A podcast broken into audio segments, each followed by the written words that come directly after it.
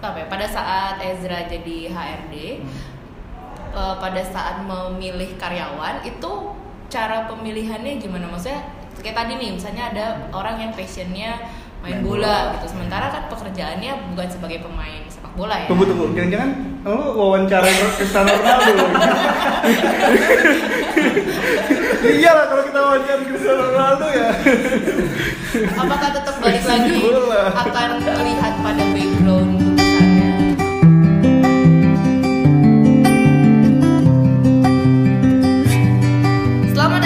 di podcast Sini Cerita. Sekarang udah episode ketiga. Yeay. Luar biasa. Ngobrol-ngobrol lagi sama kita. Ada Gandes di sini, terus ada Dimas. Elga. Nah, kali ini ada yang spesial karena kita kedatangan tamu yaitu Ezra. Welcome bro. Keren lu. Nah, Ezra ini lulusan sarjana psikologi, pernah bekerja sebagai HRD, bener ya Ezra? Iya, betul. Terus eh, sekarang menjalani profesi sesuai passion. Hmm, enak ya.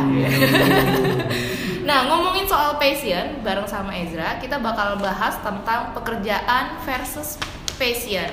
Mungkin ini topik yang sering dibahas di forum-forum motivasi atau konten YouTube lah ya. Tapi tetap akan kita bahas karena masih ada orang-orang yang udah kerja tapi ternyata dia ragu. Sebenarnya yang udah dijalani selama ini sesuai passion atau enggak ya? Oke, dengerin obrolan kita di episode ketiga ini ya. Tetap di sini cerita karena cerita yang di sana Bukan Cerita yang di sini.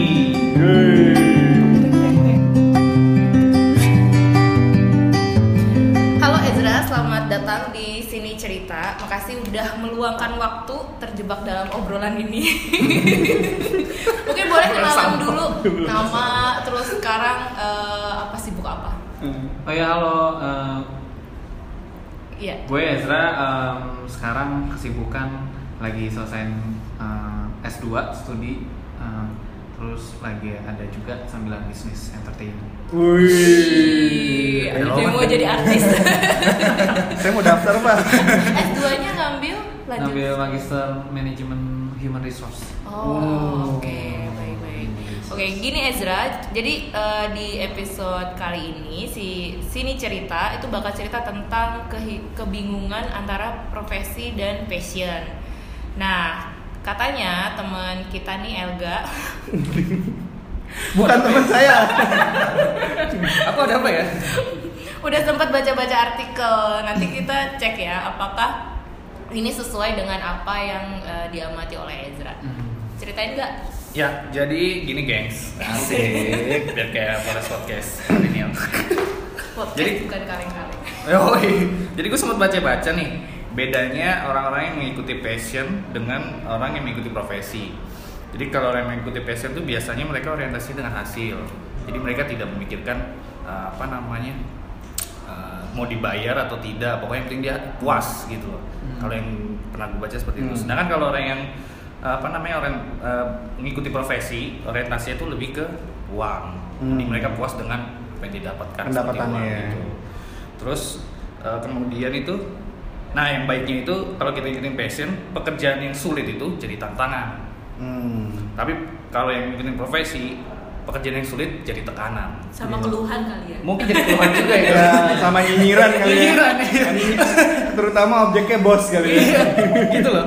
Ya mungkin negatifnya lagi nanti mungkin kerjaan jadi ya hasilnya nggak maksimal Betul. gitu kan kalau dibuat tekanan seperti itu ya. Mungkin ikutin passion itu kita terkurung dalam zona nyaman. Kita nggak bisa berkembang. Kayak lagunya band-band indie itu loh.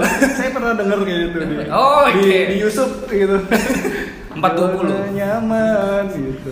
Itu kalau negatifnya seperti itu. Tapi kalau profesi eh, dia lebih eh, mengejar karirnya tuh lebih apa ya lebih lebih pengen upgrade terus gitu loh. Hmm. itu yang ngikutin profesi jadi kalau menurut Ezra nih yang pernah berkecimpung di HRD Asik.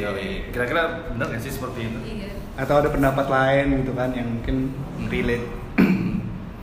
Oh kalau ditanya dari pengalaman waktu jadi HRD eh, ngeliatin apa merespon pertanyaan itu memang eh, artikelnya itu memang make sense sih karena beberapa kali kalau eh, pada saat bekerja interview karyawan pun memang kalau saya tanya passionnya itu apa dia bilang "Eh, main bola gitu Oh, iya ya, bingung ya. ya jadi eh, Bisa mungkinnya main di kantor main bola, oper-operan. Jadi ter- eh, kalau melihat fenomena eh, orang zaman sekarang atau mungkin kan saya kerja di Indonesia jadi melihatnya orang Indonesia memang susah mereka pun belum bisa membedakan sebenarnya eh, passion dengan profesi itu sendiri gitu. Hmm. Jadi eh, kalau dilihat-lihat eh, memang ada tipe yang mengikuti passion tapi dia eh, berpikiran dia mengikuti profesi. Hmm. Ada yang malah kebalikannya gitu sih. Nah, kalau dari eh, apa ya, pada saat Ezra jadi HRD, eh, pada saat memilih karyawan itu cara pemilihannya gimana? Maksudnya kayak tadi nih, misalnya ada orang yang passionnya main Main bola, bola. gitu, sementara kan pekerjaannya bukan sebagai pemain sepak bola ya. Tunggu tunggu, jangan-jangan lu wawancara Cristiano Ronaldo. Iya lah kalau kita wawancara Cristiano Ronaldo ya. Apakah tetap balik lagi akan melihat pada background lulusannya? Oh enggak, jadi tadi waktu nanya main bola itu tuh cuman ngomong eh, ya ketidakmengertian beberapa orang leader orang Indonesia zaman sekarang belum bisa bedain gitu gitu. Tapi eh, terkait dengan eh, gue eh, dari gue sendiri gimana cara ngeceknya pasti ada indikator-indikator dari perusahaan juga kasih. Jadi kayak misalkan minimal IP gitu. Terus eh, jurusannya itu sejalan atau enggak. Terus yang ketiga pasti dari kita akan ada tes psikologi khusus beberapa tes yang biasanya eh, beda eh, pekerjaan beda jenis tesnya gitu. Dari situ baru nanti kita interview gitu sih. Jadi memang lebih kompleks kalau ngomongin HRD. Nah, ada prosedurnya kalau di HRD itu gitu T- t- konteksnya.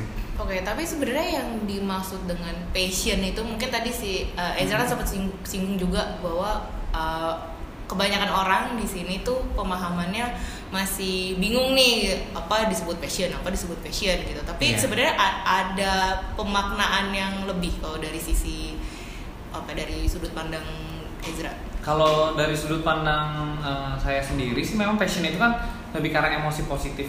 Hmm. Jadi dia tuh experiencing emosi itu dan dia yakinin kalau itu eh, kalau melakukan itu dia tuh ada feel excitement di dalam Hmm. melakukan hal itu.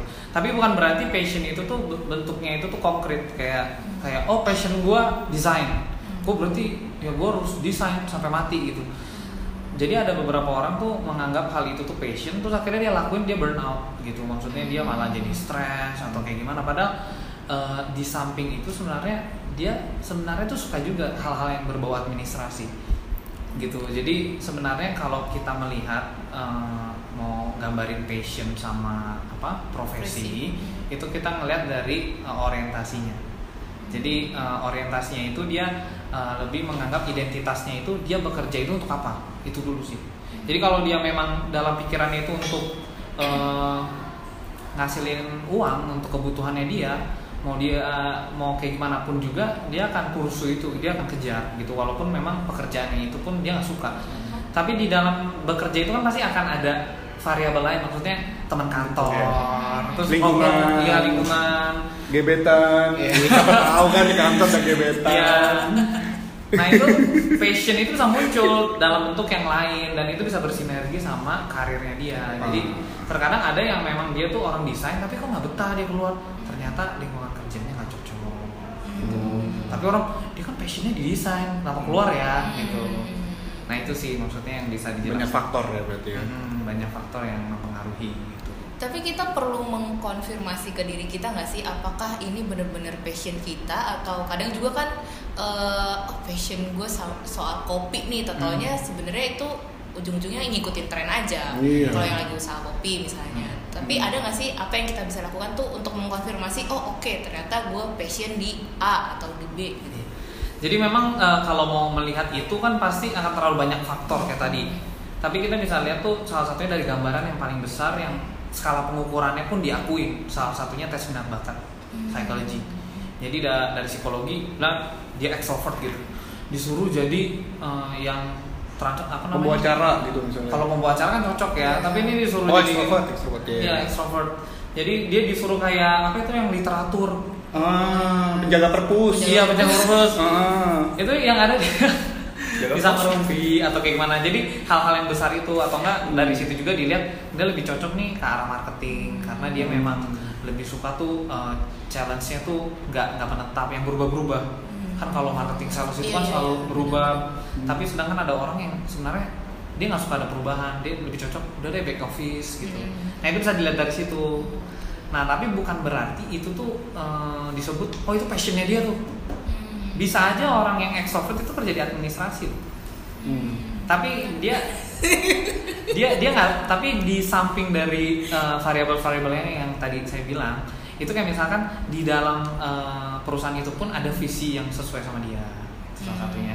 Atau enggak di situ dia tuh uh, ada unit kegiatan dari perusahaan itu yang melibatkan dia di mana passionnya dia itu bisa, Bisa ditampilkan di tersalurkan. situ. Ya, Misalnya kepilih jadi MC gitu. Hmm, pasti selalu jadi MC. Kalau ada kepanitiaan jadi seksi acara.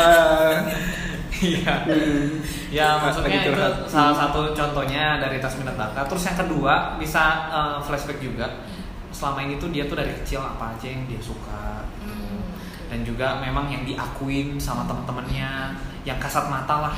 Hmm. Jadi itu mungkin kalau dia misalkan eh, udah biasa desain, mungkin dia eh, untuk upgrade kayak dia ikut komunitas.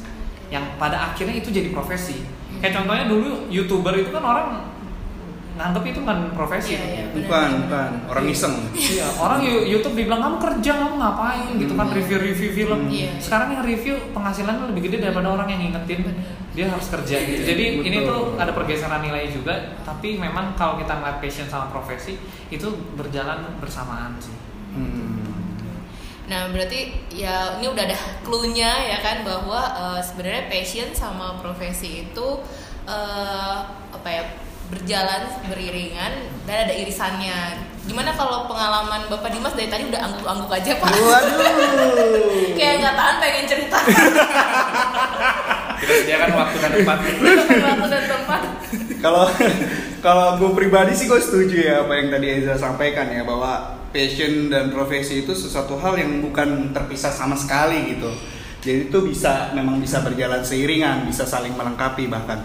Nah eh, untuk jauh lebih dari itu kita pengen tahu dulu nih ya passion itu sebenarnya sering kita kaitkan dengan profesi, hobi atau keinginan kan biasanya.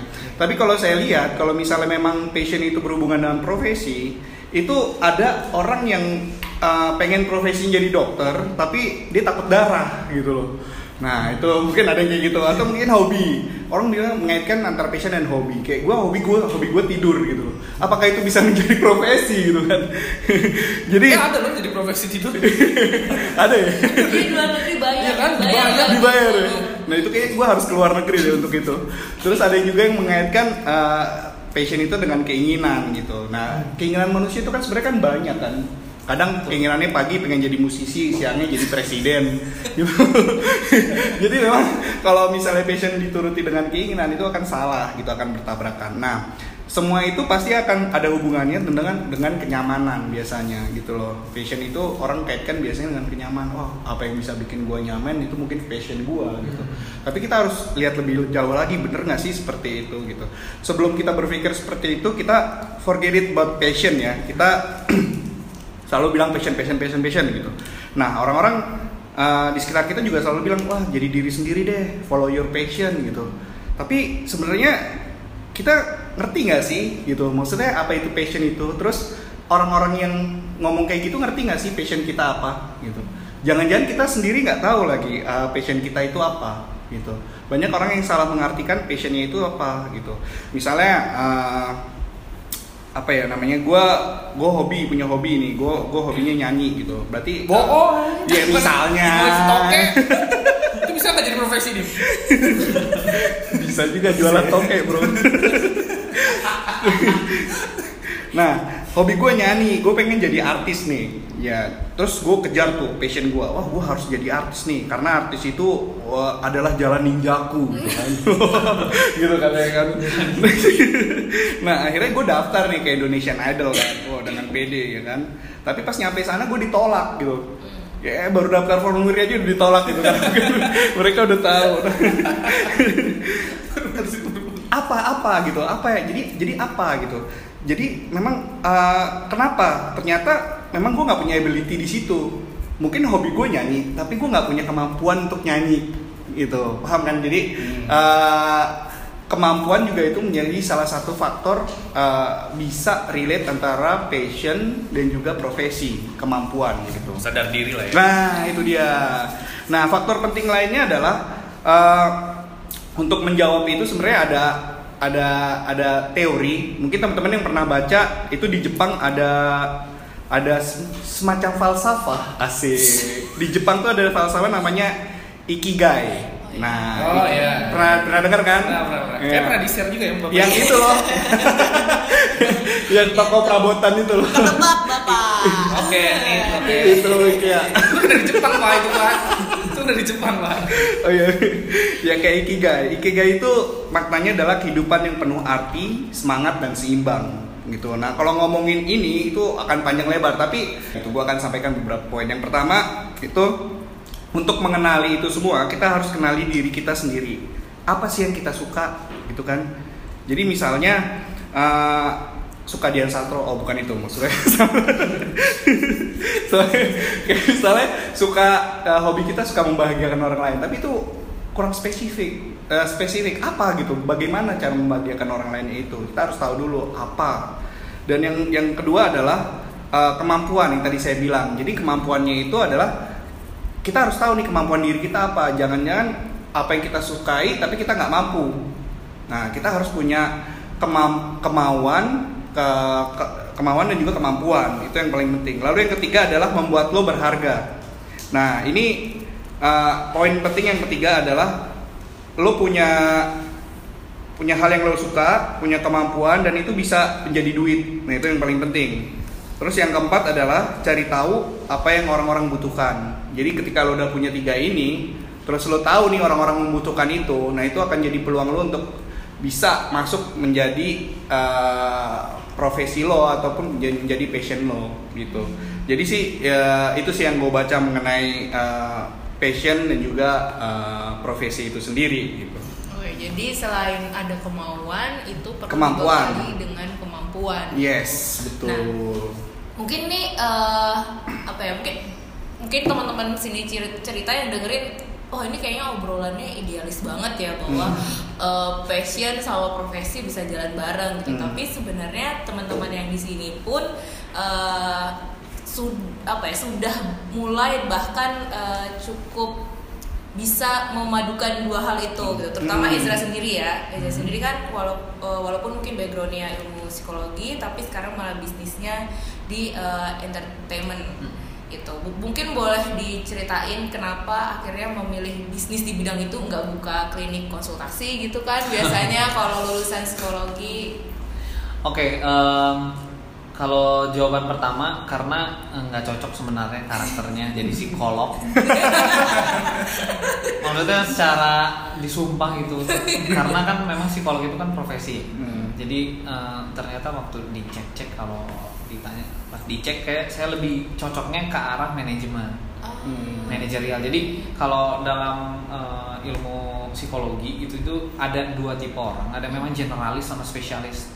Nah saya itu lebih ke arah generalis, jadi bukan tipe orang yang kayak fokus di satu hal aja gitu. Emang lebih suka kayak menguasai ini, tapi nanti yang memanage semuanya gitu. Nah itu bagian generalis makanya pilihnya manajemen. Nah dari hal itu pasti tanya gimana cara menghubungin passion terus akhirnya sama bisnis entertainment itu kenapa bisa jalan pertama-tama juga karena saya basicnya juga memang suka musik terus memang ada pelayanan juga di uh, tempat ibadah terus saya juga um, beberapa kali juga memang uh, dulu profesional juga dibayar nyanyi sama main alat musik Oh, abis ini nyanyi ya? Oh udah udah udah, ntar kita suruh nyanyi dia. Udah, lu salah ngomong lu. Lu abis ini nyanyi sudah.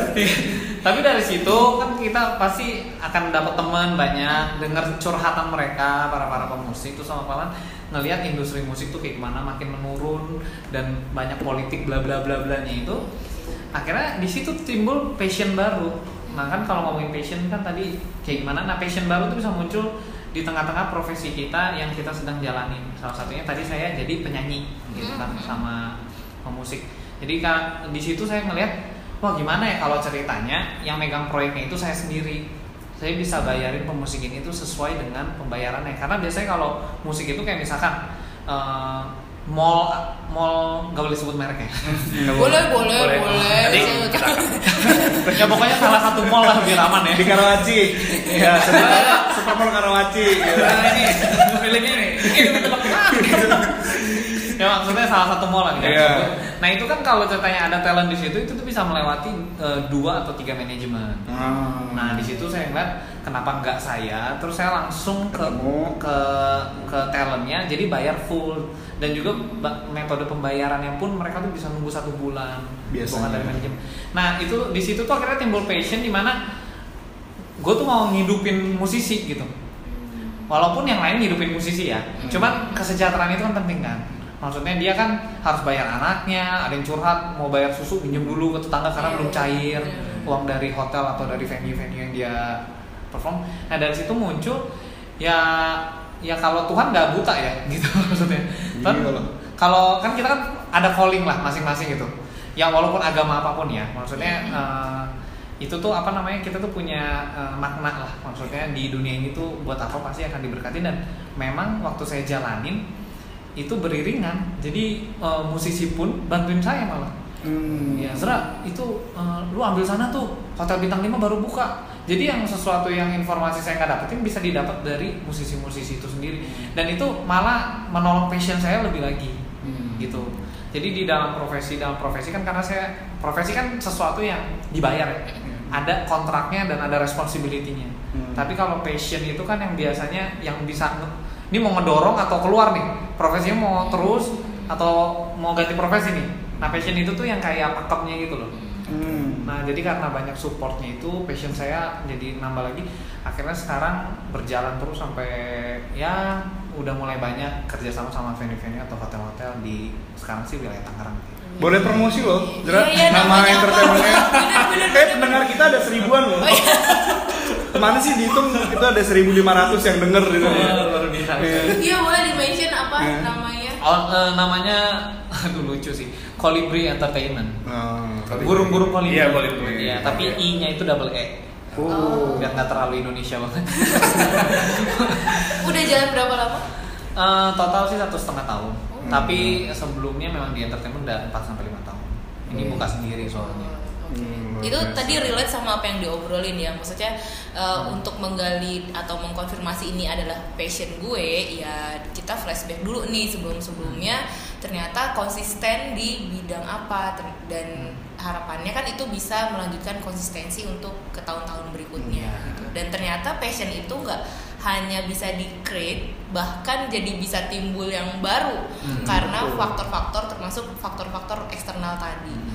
Tapi memang hubungan eh, apa ilmu s- eh, psikologi sama manajemen atau marketing itu tuh sebenarnya sangat sangat mendukung Hmm, karena waktu aku belajar eh, periklanan salah satu dan di bidang ilmu ko- komunikasi itu salah satunya adalah em, mata kuliahnya perilaku konsumen dan itu berdasarkan eh, ilmu psikologi jadi Consumer sebenarnya ini sangat kuat banget nih Ezra.